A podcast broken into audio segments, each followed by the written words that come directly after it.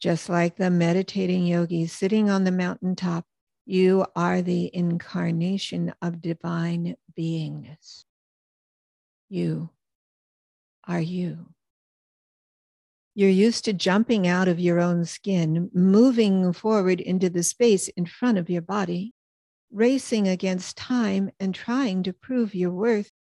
Instead, stay in your own skin.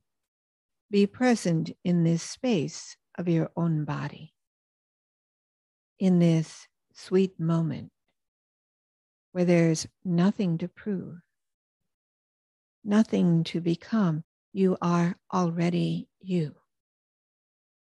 While you may tend to focus on your flaws and foibles, divine perfection is hidden within you.